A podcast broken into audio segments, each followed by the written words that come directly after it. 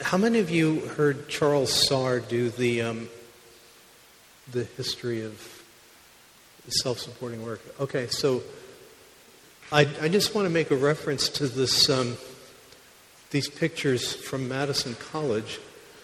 Um, Ellen White in the middle, and then E.A. Sutherland and Percy Magan. And I think Charles probably told you that she called them the boys, and that they had this unique experience that as they were at Battle Creek College, they boarded in her home, and so they often had meals together with her, and she shared with them really the vision of education that, you know, um, started as uh, you know, moving um, Battle Creek to Andrews and then stepping out further and, and establishing Madison College. But the idea was that she had this body of knowledge that was given to her as the vision for us establishing schools that finish the work.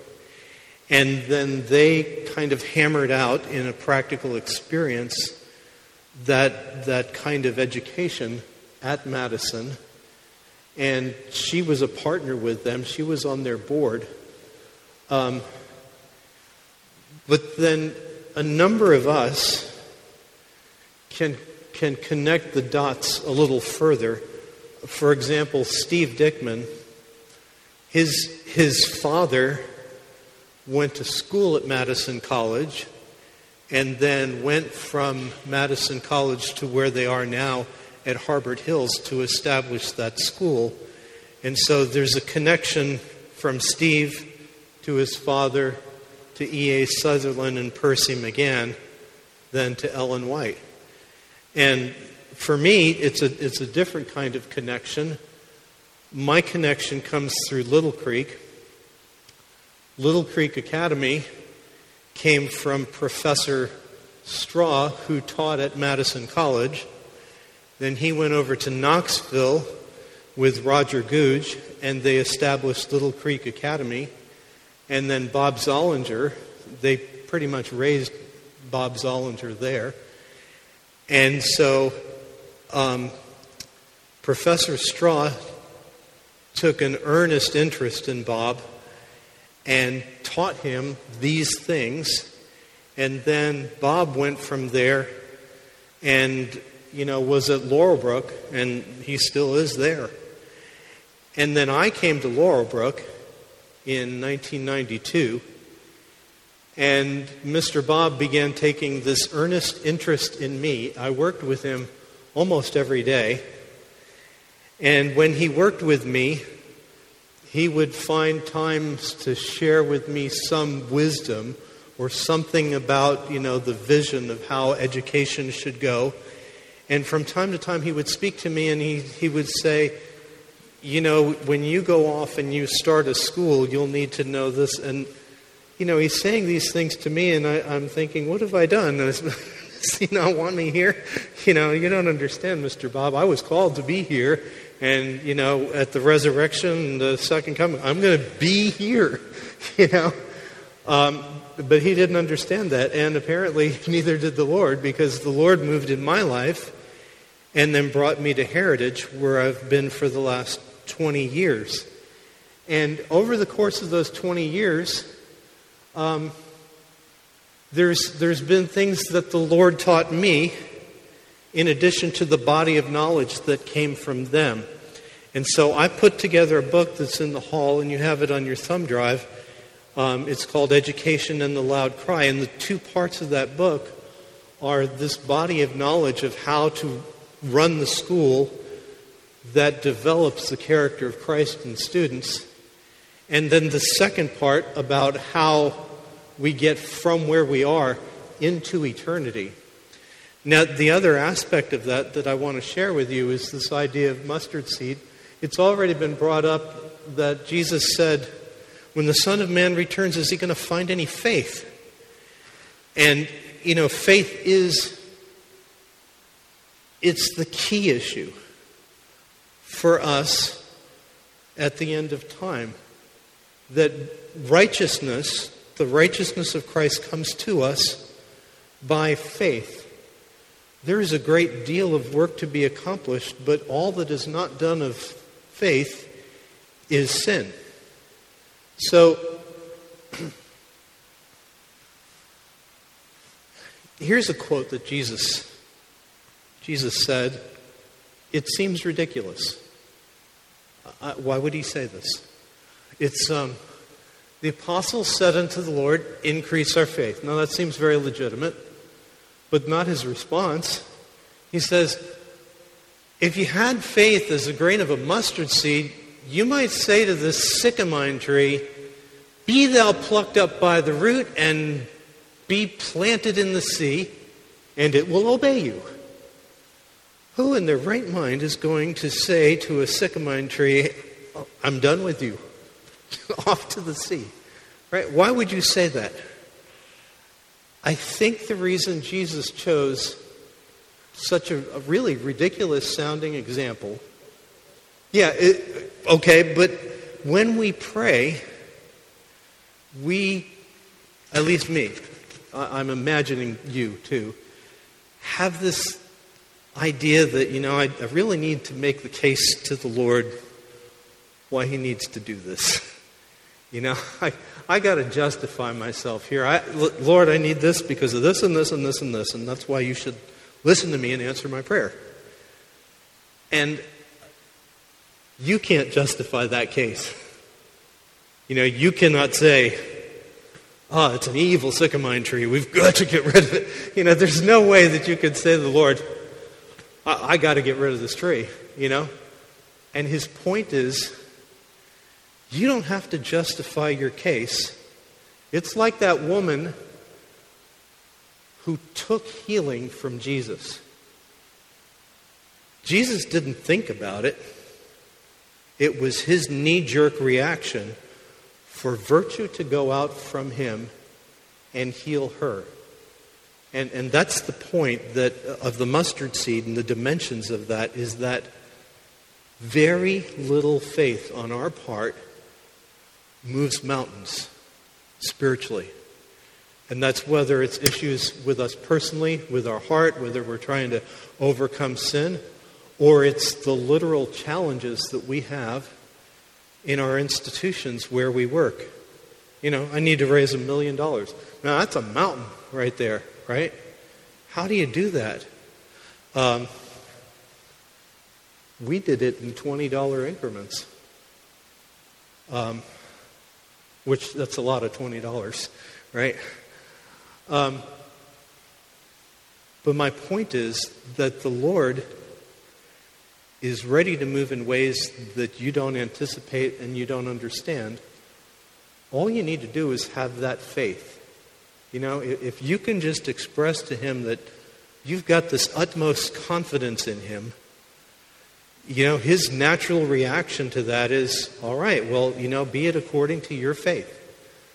So, um, I want to share with you some stories because faith comes by hearing and hearing by the word. In other words, when I share with you things that God did, has done for me or done for my students, um, it inspires, it inspires confidence in God by hearing it. Um, and I want to illustrate that too. Um, this little passage in Ephesians 2 8 through 10, it, it, needs, it needs a little thought. For by grace are you saved through faith, and that is not of yourselves. And and that um, is the grace. Even faith itself is a gift to us. Right? That's not of yourselves. Where do you get faith? Well, faith comes by hearing. You don't, you don't just concentrate real hard and bear down and muster it up. It's a gift from God. So faith Grace, by, by grace, you're saved through faith. That's not of yourselves. It's a gift of God. But there's another gift, too. He goes on to say, not of works, lest any man should boast. In other words, when we have these enormous accomplishments, there is no, there is no way that we can boast and say, look what I have done. You know, I've built this grand building, you know, or I've graduated all these students. Right? There's no way that we are to say, yeah, I did this. Right? Nebuchadnezzar had an issue with that. Right? Um, same thing with us. We're, we, don't, we have to give credit to the Lord because it is all Him. Everything is a gift from Him. Every aspect of salvation and every aspect of His life. And this next, this next verse here, because we're His workmanship and we're created in Jesus Christ unto good works. So He creates us to put these good works in our life, right? And notice the next thing it says about the good works God hath before ordained that we should walk in them. In other words, God thought the whole thing through, and you just like walk into the situation, and then you connect to Him with faith, something wonderful happens, right? And He ordained that that should, that should be just like you know, like clothing that we wear. You know, it's like, wow, what a great experience. We get to know Jesus personally and deeply when we have these wonderful kind of experiences. And I, I want to bring out another aspect of it. I don't like the experiences. Like, when God wants to do something wonderful for me, he puts me in a situation that I do not like. Um, briefly, when I came to Heritage, God was clever. I was full of zeal and enthusiasm, and I knew that the Lord was leading me. What I did not know was that there was a checking account for the school, and there was some money in it $60. Second thing I did not know was that all the staff were quitting. And the third thing I didn't know was that there were only two students. You know, I, I got there with my truck, you know, and I, I said to Lee Demick, um, hey, I'm here. And he said, good, I'll send the students over to unload your truck. He sent all both of them, you know.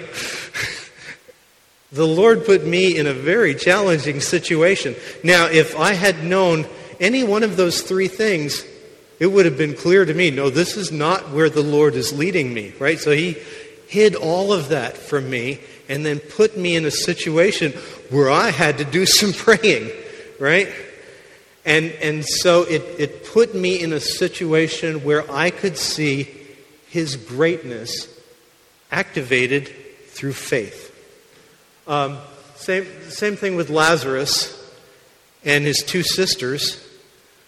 You know, I mean, there was nothing ambiguous about that. You know, Lord, the one who you love, really sick. And, you know, they expected that when he heard that, you know, this is his best friend, he would come. You know, and so when he does come, finally, he's like, Lord, if you had come, he would never have died. In fact, even before he went, Jesus said to his disciples, I'm, you know, Lazarus is dead, and I'm glad for it because if I was there, he wouldn't have never died. But I'm going so that God can be glorified. Right now, those awful, austere, difficult circumstances that we find ourselves in have a higher purpose. And Jesus, frankly, presumes on our friendship from time to time. Right? Because John chapter 12, you know, right after this whole thing, there's a party, right? And Lazarus is sitting right next to Jesus. And Lazarus doesn't say anything like, I died. Do you realize I died? Do you know what that was like? Right now, he could have said that, right? But there was joy and happiness because the friendship between them was robust enough that Lazarus doesn't hold that against Jesus. that Lazarus has grace for Jesus. Is anything that I'm saying here making sense? That we allow God the latitude to do things because sometimes when our lives are not going well, you know, we're like, that's it, Lord, I'm done. I expected better from you. Right? I, you were supposed to be this really great, wonderful Savior, but I'm enduring all this, and I'm struggling here, and it's like you don't even care. That's, that's the kind of language, you know, that we generate when we're in difficult circumstances. But what I'm saying is to see the glory of the Lord, we have to have grace for Him and not be so demanding and be willing to endure a little hardship. They endured hardship, and everybody, this happened two miles from Jerusalem. All those people in Jerusalem who didn't believe who personally were acquainted with Lazarus, all the leaders of Israel knew him personally, there was no way they could gainsay this. He was dead for three days, and when they rolled back that stone, it stank. Right? There was no doubt. You know, they couldn't say, well, he was just mostly dead, you know. They might have said that with the little girl, you know, Jairus' daughter. There's no way they could say that to this. This glorified Jesus. So sometimes our hard circumstances are for his glory. So there's Heritage Academy, and that's I already told you about the 60 and 2. $60, two students. Um, there it is, $60. Um, now, the, the thing about that experience is that that drove us as a staff to the spirit of prophecy. Because very clear, this school is going to close unless we figure out what it is that the Lord is expecting from us. And so we hit the books. And year after year after year, we hit the books. And, you know, it wasn't suddenly wonderful. It was a lot of years that were difficult and trying. But those books brought us to the point where we collected the spirit of prophecy and we organized it and we put it together, you know, chapter by chapter. These are the elements of what it takes to make your school effective so that you don't have 50% of your students, you know, who don't even believe and leave the church, but that they have a genuine experience with Christ, with you in the school.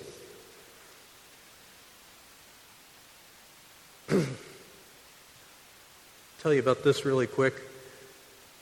Um, this is another experience. The Lord was um,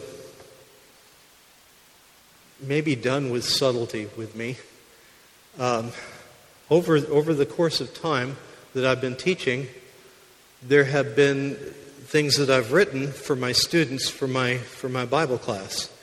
And I was under a certain level of conviction that I need to get these books together and I need to publish them and share them with other people. Um, anyhow, you know, Thanksgiving, you have your family over and it's, it's fun and everything. Except for me, on Sunday, things were not going well. I spent a lot of time in the bathroom um, just throwing up, and I'm not a person who normally throws up. Uh, um, I mean, normally my stomach is pretty strong. So my wife began to notice that I'm not around a lot. And so later in the day, she comes into the bathroom and I'm there. And I have this indigestion. And I've gone all through the medicine cabinet and looked for everything. And, you know, the bottle of Pepto Bismol is all dried up and there's, there's nothing. And I, I know that if I can just get her to go to one of our neighbors and borrow a bottle of Pepto Bismol, I will be fine. You know, I just I just have this gas, you know, a lot of gas pressure, you know, but when I burp, it relieves the pressure. I feel better, right? And so she asked me to describe my symptoms, and I'm, oh, I'm just so, you know, it hurts in my back, you know, and and she said to me, um, "All right, get in the car." And I'm like, why? I just need you to go and get, get in the car. We're going to go to the hospital. And I'm like, you know, it's, it's not that bad. It's just my stomach. Just get in the car. So I get in the car, you know, and on the way there, she says, you know what I think? I think you're having a heart attack. And I'm like, no, no, no.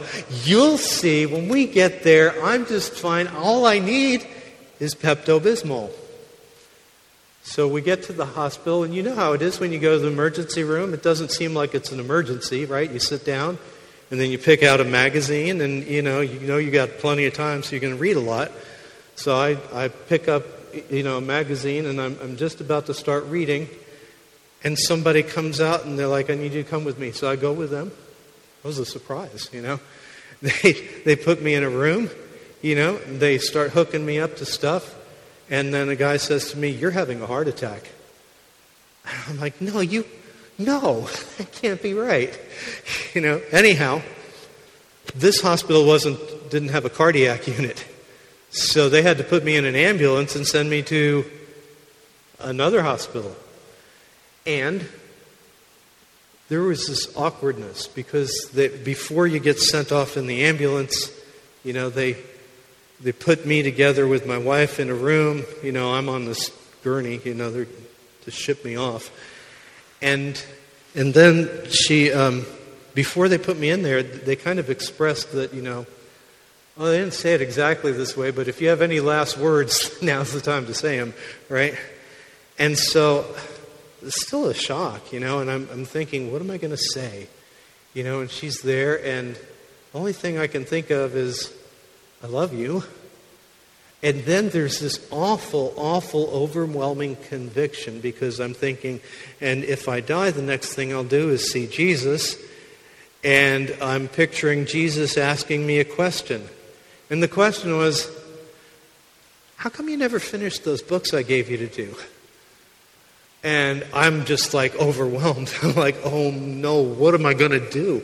So I'm thinking, okay I got to give my wife my password to the computer and tell her where all these different things are stored on my computer and tell her what needs to be done in each one. And I'm trying to communicate all that to her, and I'm kind of panicked as I'm saying this stuff. And then she takes out her finger. You ever have somebody take out their finger for you? she takes out her finger and she sticks it right in my face. And she says, Oh no, there's only one way these books are going to be published, and that's by you doing it. And that seemed, seemed rather stern, you know. But her point was if, if you want to get this done, you're going to live. Um, and so I was completely overwhelmed with conviction. And so from that time, um, these two are published, Shimon. Um, the one a short time is a daily devotion about end time events through the second coming, the third coming, and then into eternity. The other one, the hope of glory, is about um, establishing a devotional life um, to develop the character of Christ. This one's unpublished, uh, Mustard Seeds, which we're talking about now. The one on the left is in the hall. Revelation and the remnant is a Bible study on Revelation, and basically I don't give the answers, I just ask the questions, and I say, compare this with this.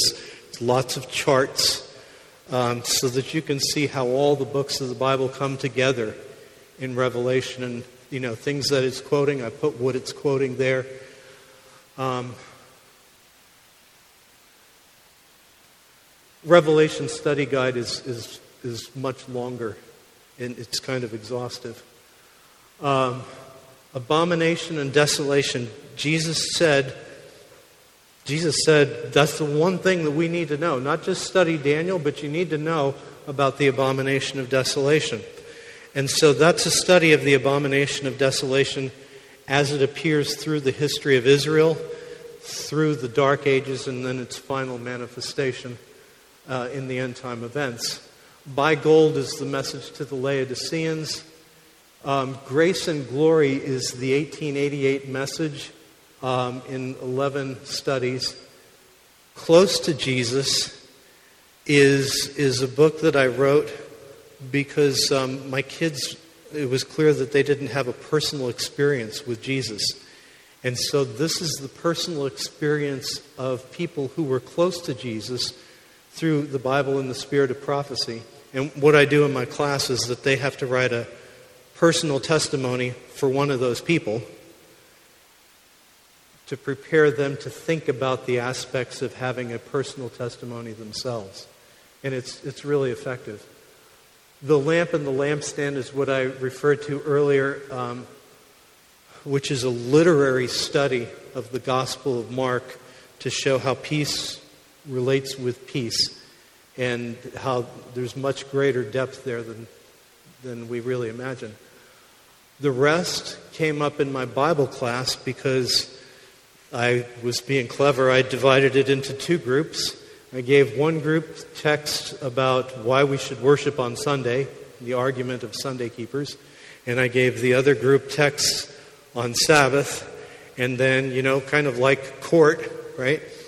All right, you guys just fight it out, you know, and different people speak, and the Sunday keepers won.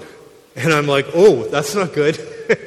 so that made it real clear to me you know what? We need to go a little more into depth into the meaning of the Sabbath. Revelation 13 8 makes the point that Jesus is the lamb slain from the foundation of the world. And so that's, that's one of the keys to understanding the, the meaning of the Sabbath is seeing it in the relationship to the cross. The great work is um, is what we have to do between now and the second coming to bring all that about. And that brings us to the killer dog. Now, I want to talk to you about the killer dog because the killer dog illustrates how faith in God is infectious, that it goes from person to person to person. Now, it also illustrates the, the mustard seed con- concept because God took very little faith for me and you know, found himself able to work with it. Um, we do colporteuring. And so I was taking students out in, uh, in a place called Grimsley, which is near where we live. And this road is about a mile long. And so I'm driving them in the van, and I've dropped off different kids at different places. So I have the last two in the van. And as I'm driving down the road, I notice that this road is different than other roads. There's houses evenly spaced along the side. It's country, so they have big yards. But every, every house has a dog. And every dog pretty much understands dog law. Dog law is that your job is to defend your property. So when somebody comes by in a car, you bark and run from one end of your property to the other, and then, you know, maybe a few feet beyond, and then you stop and so as I'm passing house after house, dog after dog is running, you know, so, you know, it's like a relay race. The next dog takes over, and then the next dog, and the next dog, and all the way down the street, dog after dog after dog. And I have with me Justin and Amy. Justin is robust.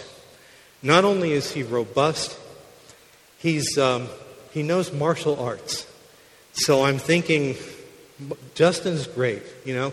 He'll be able to handle himself. But Amy is tiny. She's short. She's petite, you know, like a princess, you know? And, um, and I'm thinking, you know, I don't want them to work opposite sides of the street because I don't want Amy on her own. So I say, Justin, go with Amy, door to door, you know, in pairs. And, um, you know, you watch over her. And I kind of felt like what I said, you know, implied, you know, if there's a dog that comes, you'll do the right thing, you'll sacrifice your body, and you'll save her. You know, I had all that going on in my mind. Um, so I meet Killer Dog on my way back. I drive him all the way down to the end of the street. You know, there's kind of a dead end, and there's a house that's down a long driveway that's through a woods. You can't see the house from the end of the driveway. So I turn around and I'm driving back. And as I'm driving back, it's the same routine. You know, the dogs are bark, bark, bark, bark, and then the next one takes over until I get about halfway down the street, which is about a mile long. And there he is, killer dog. And he's not like the other dogs, he is not obeying dog law. He is in the middle of the street, And he is lined up like he's some sort of a football player, you know, this, just ready for the snap of the ball. He's going to come and tackle me.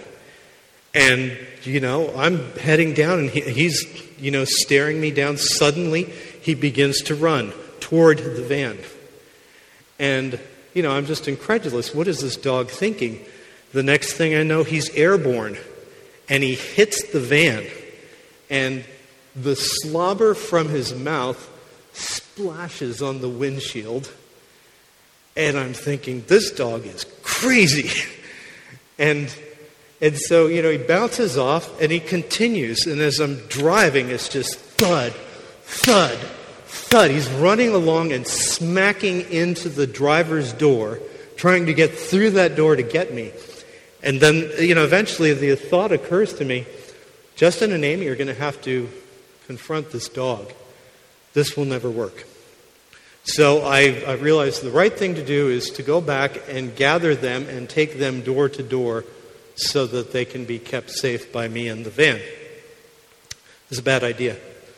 because when I turn around and I go back, Killer Dog follows me all the way down the street. He's not obeying dog law at all. He should have stayed at his house. He goes all the way down the street. And as I'm getting near the end of the street, I'm beginning to realize oh no, I'm delivering Killer Dog to Justin and Amy. What am I going to do? You know, I'm, and I'm starting to slow down, trying to rethink my plan. And Killer Dog runs past the van, down the driveway where they are. And then I pray this prayer Help, Lord. I can't save them now. You have to. That's a faithless prayer. You know, I mean, it's, it's, almost, it's almost nothing. It is like a mustard seed in terms of its level of faith. So I follow down that driveway, and when I, you know, there's a little parking lot that they have, and when I get to the little parking lot, Killer Dog is just ahead of me, and Killer Dog does the same thing to Amy. Amy sees him, and he comes running towards him, just the same football player kind of thing. He leaps into the air, and I'm like, oh no, He's going to kill Amy, right? Going right for the throat. Then he does a weird thing. He's up in the air and then he rolls over on, on his, you know, with his belly up and he lands on his back. And then Amy bends over and I'm like, no, Amy, no, he's a killer. And she starts scratching his belly, you know, and he's just, you know, like a little puppy, you know. And I'm thinking, what in the world? And I'm, I'm still just kind of pulling in. And then all of a sudden, it's like the demon seizes Killer Dog again, and he springs to life, and Justin's over at the door. And he runs to that, that door, you know, where Justin is, does the same thing up in the air, and I'm oh no, he's going to kill Justin now. Right? Then does the same thing, this, you know, rolling over, landing on his back, you know. Justin's, you know, petting the little doggy, and and I'm incredulous. And so they see me in the van and they're like, Mr. Baker, is there something wrong? and I'm, I, have, I have nothing to say. I'm like, no, I just wanted to make sure you're okay. that was it. I got myself out of there. Uh, so, you know, it seemed like the Lord answered my prayer.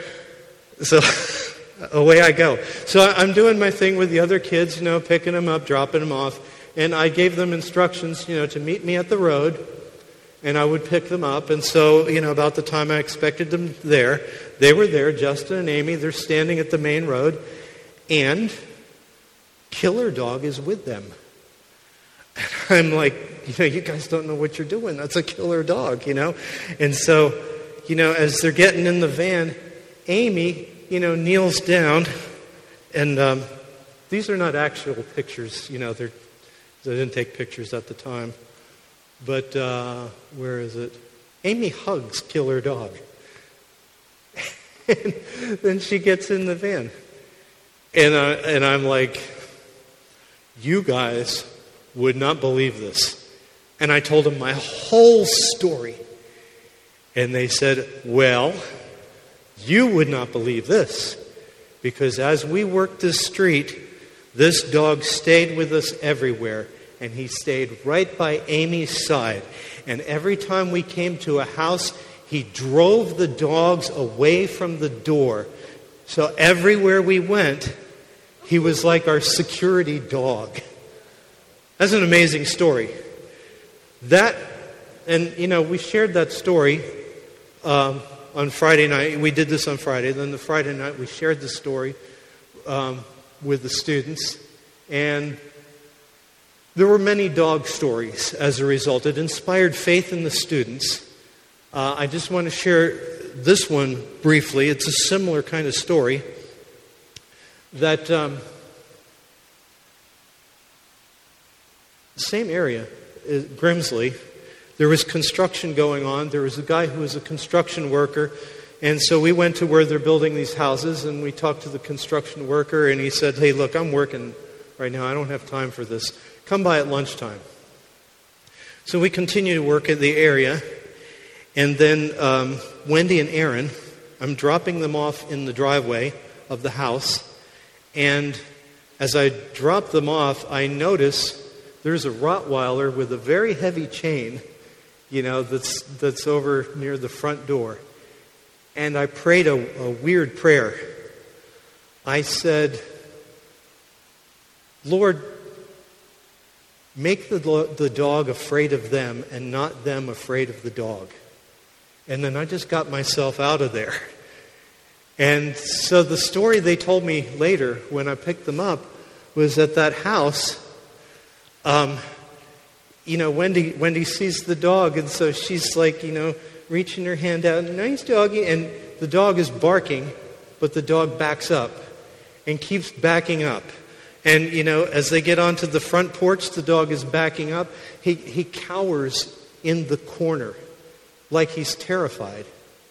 And the guy answers the door. The guy who answers the door is the construction worker from earlier that day. He's never seen his dog do that before. And uh, anyhow, you know, tremendous com- conviction, and the Lord answered that prayer in a real glorious way. So we have a lot of dog stories from the first dog story because that story inspired faith that God's really willing to take, you know, almost nothing that we have and work with us. One more story that involves a dog is the dark house. Um, and, and this quote Likewise, the Spirit also helps our infirmities. We know not what we should pray for as we ought, but the Spirit itself maketh intercession for us with groanings which cannot be uttered. Now, the reason that I'm saying that is because the prayer that I the prayer that I offered here was beyond ineloquent. It, it was it was I don't know stupid. Um, I'm, this is in Crossville. I'm dropping students off, and this is at night. We're colporting to raise money for a mission trip. And I drop these two girls off on this street, and I expect them to meet me at the other end of the street. And as I'm driving down the street, I see this house that is so dark, it's remarkable to me. I mean, it isn't just the darkness of night, but the house itself was incredibly dark, and it had a chain link fence all the way up at the street and then a dog. And as I drive by, this dog is attacking the fence, biting the fence, trying to tear through the fence so he can get to me. And my prayer, I, I am, you've heard of prayer walking. I do prayer driving when I call Porter.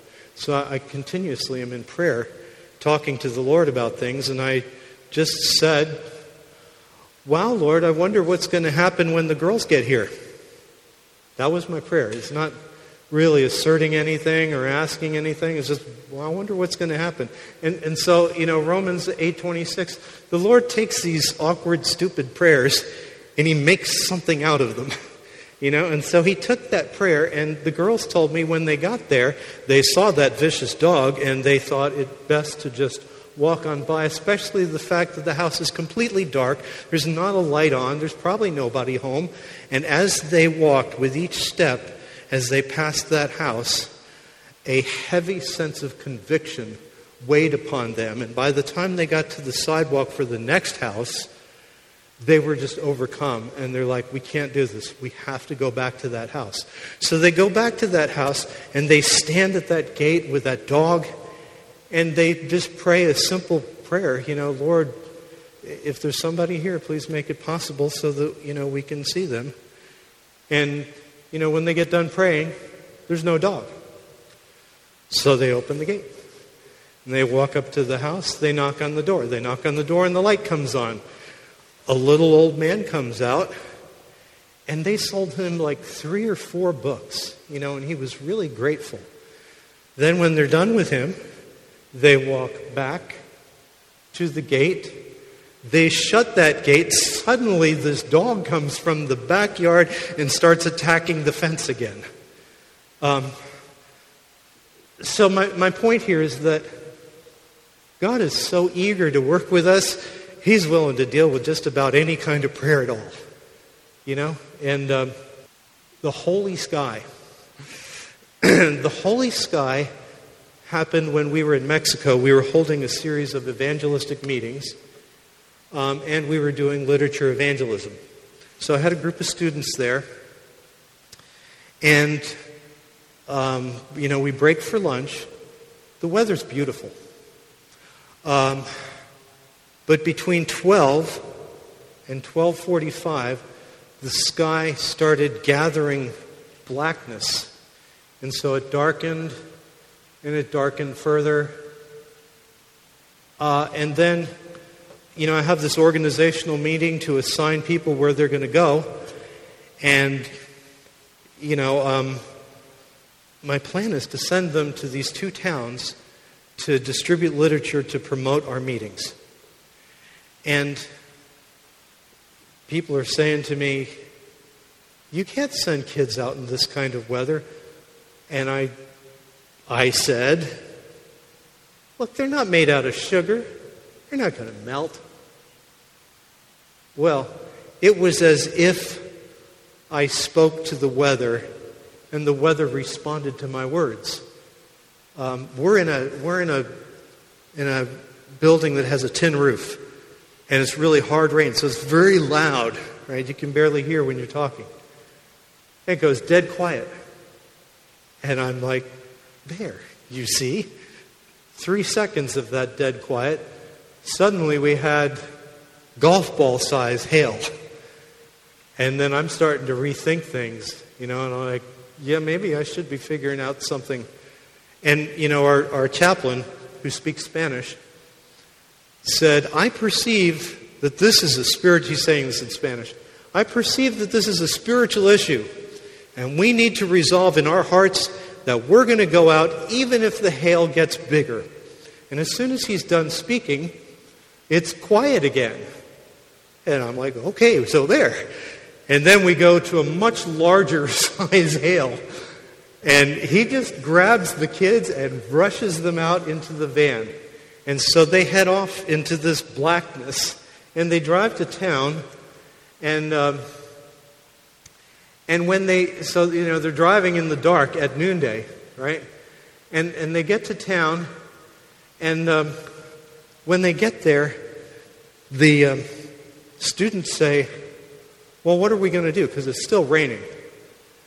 And one of the students says, I know, we'll just pray that the Lord will stop the rain. Now, those of us who have no, you know, more sense would say, you can't ask the Lord that kind of a prayer. But remember the sycamine tree, right? It seems ridiculous, you know.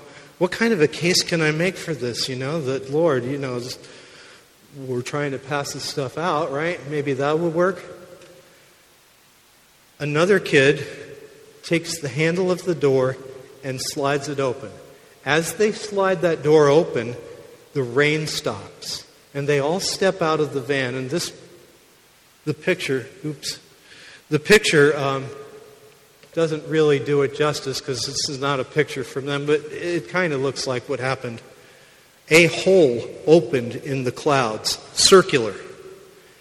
And everybody looked up and they could see the sun shining through the hole. And they took their literature door to door throughout that town. And when they were done, they got back in the van and they closed the door, and immediately it started raining again. They drove from there to the second town.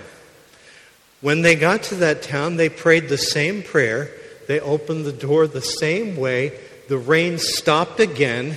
They looked up, and again, there's a circular hole in the sky above them. I mean, it's incredible. Um, Miriam Bailey is here. She was in the van. She can, she can give you her personal perspective on this. Anyhow, my point is it's a mountain answer to a mustard seed level of prayer, of faith.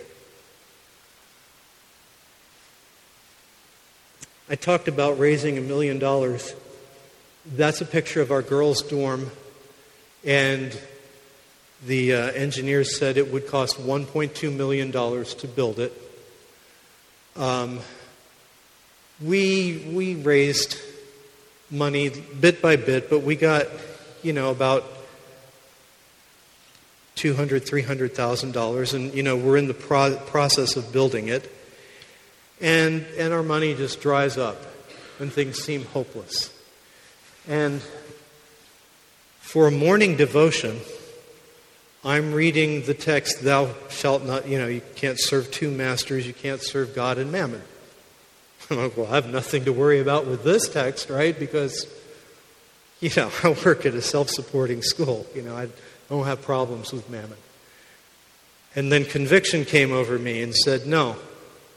How do you make your decisions? Do you make your decisions based on what I want you to do, or do you make them based on money?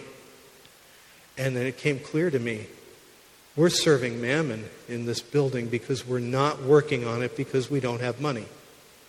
So we, we, um, we talked about that. Well, the same day, the fire marshal shows up. Now we have, like, we've scaled everything back and we've figured out how we can build this building. We just wouldn't finish the portion where the assistant girls dean would live, right?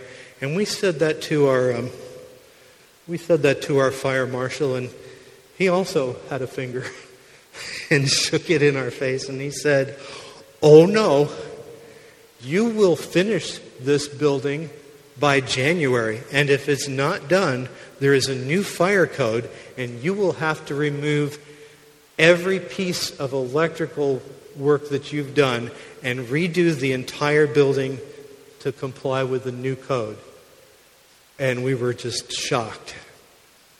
From that day, our experience was like the experience of Elijah and the widow.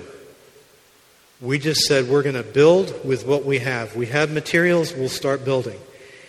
And from there on, we're talking about a dorm that cost um, just over $500,000. That's what we actually spent on our $1.2 million dorm, which came in little $20 donations. Not not many major donations. And I don't know who was given the money, you know, because I didn't think we knew that many people. Um, we finished that building. We finished it by January and satisfied that building inspector. That's faith and works. Remember the first thing we were looking at in, in Ephesians? That faith goes together with works, and God has works planned for you.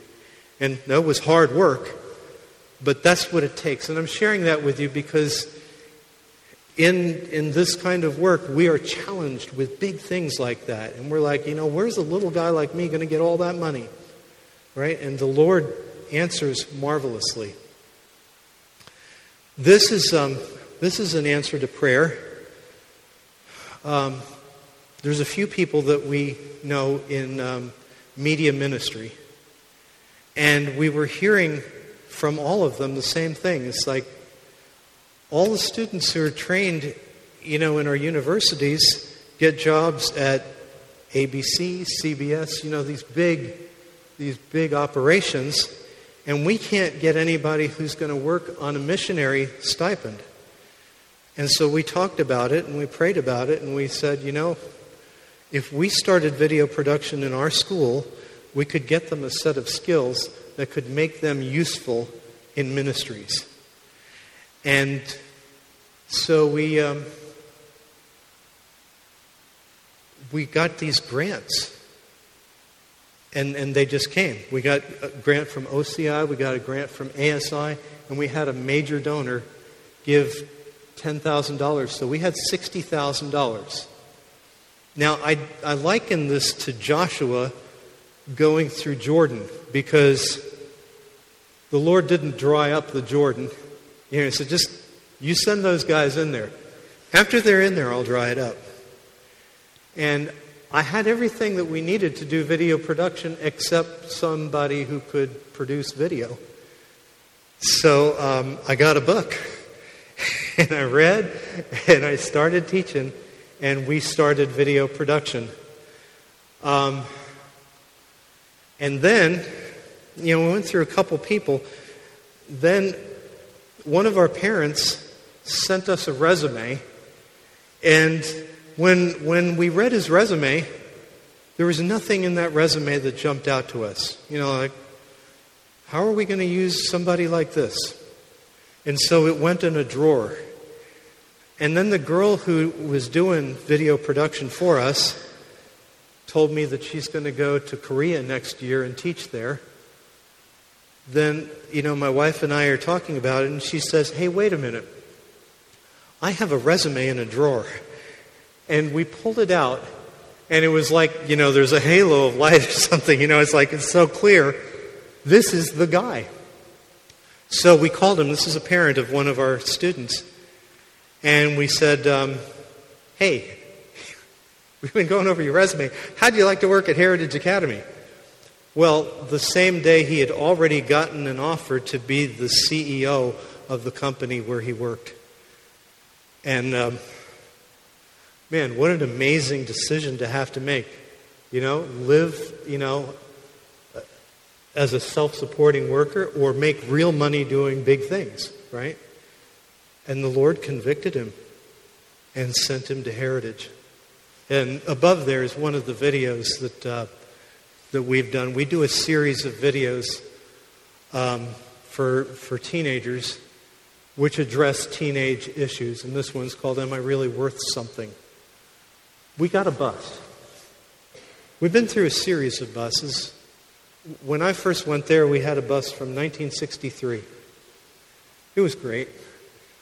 Had a lot of answered prayers because, you know, broke down all the time. Really learned how to pray with that bus. Um, but then we got another bus. But that bus uh, had a problem with the engine and it kind of burned up. So then we got another bus, which we have now. And that's a 1985 Prevost. And it's been a pretty good bus, but our mechanic started saying to us last year, you know, this bus is getting to the point where it's just costing us all kinds of money to do repair. We should be thinking about a new bus. Well, to get that bus, excuse me, we had to raise $26,000, which, you know, that's a lot of money to me. Um, and so I'm thinking, okay, so then they started doing a little fundraiser, and they raised about $7,000. So I'm thinking, well, we're nowhere near a bus. And then we got this call from our mechanic, both of our mechanics, each one of them called us separately. And they said, Hey, I'm looking at this bus that's going up for auction in Knoxville, and I think we can get it. And they're thinking in terms like maybe we can get it for $7,000. And um, so, you know, my wife says, Well, okay, go ahead and try. They bid, and we got, we got this bus for $7,000. Then all the fees and everything, I think, came to like 7800 You know, it was in an accident. And um, one of the things that we do is we rebuild vehicles. We'll buy vehicles that are totaled, and you know we'll we'll do the work on them, and you know we can sell them for um, way more than what we spent on them. And that's one of the things we teach our students. So, you know, we got this bus, and, you know, all we had to do was replace a windshield and part of the door, and, and then, you know, put some nice artwork on the side, and we had a bus. And that's, that's an illustration of faith and works again, right? Because we can't say, you know, that we can boast and say, you know, all the glory goes to us. Look at how skilled we are. No, the Lord brought us to the position where we could get that bus for $7,000 because you wouldn't normally get a bus like that for $7,000. Uh, again, I want to, I'm trying to share with you practical answers to prayer that you find that you need in your institution. Aviation. We have an aviation program. And some of you know David Gates, who has an aviation program. And he spoke to me one time and said, Have you ever thought of doing an aviation school? And I said, No, but, you know, if you feel like the Lord needs one, you know, we could do that. So he and I got together. We had prayer. Maybe we spent five minutes together. And I walked away from that prayer with conviction that we're going to have an aviation program now. There was um, a parent who visited the school, and, you know, we showed her and her boys around. They ended up not coming, but she called her sister and told her sister all about the school. And that year, our history teacher passed away. And so we had, Debbie had mentioned in her prayer, you know, she has prayer with the people before they leave. And so the last thing she mentions in her prayer is, and Lord, give us a history teacher. And who knows why she said that. But the lady called her sister and told her all about the school and said, Oh, and they need a history teacher. And her sister says, What? They need a history t- teacher. I got to go. Hangs up the phone. She calls her husband. Her husband is a pilot. And he's been having these conversations with his wife and saying, You know, I don't see any meaning in my life. I want to do something that really, you know, has meaning. Well, what would you like to do? I think I would like to teach history. So they've been talking about this, right? And so, anyhow, they end up you know, touring the campus, and he has no, no idea what's going on, you know. But they end up being hired, and you know, he he in his mind is done with aviation, and now he's a history teacher. So when I tell him about my prayer with David Gates and how the Lord wants us to have an, he's like, no, you don't understand how difficult this stuff is, right? You just don't know. And, you know, my wife had the same kind of response. No, there's just so much liability, there's so much risk, there's no way we can do it. And I'm like, okay, but, you know, I had prayer. They're like, hogwash, you know? Um, and so we go to an ASI meeting, and our history teacher, who is the pilot, goes with us to promote our granola. And while he's there, he runs into people from AWA, Adventist World Aviation. And they're just talking, and then one thing leads to another, and they find out that he's a pilot. And they're like, You're a pilot?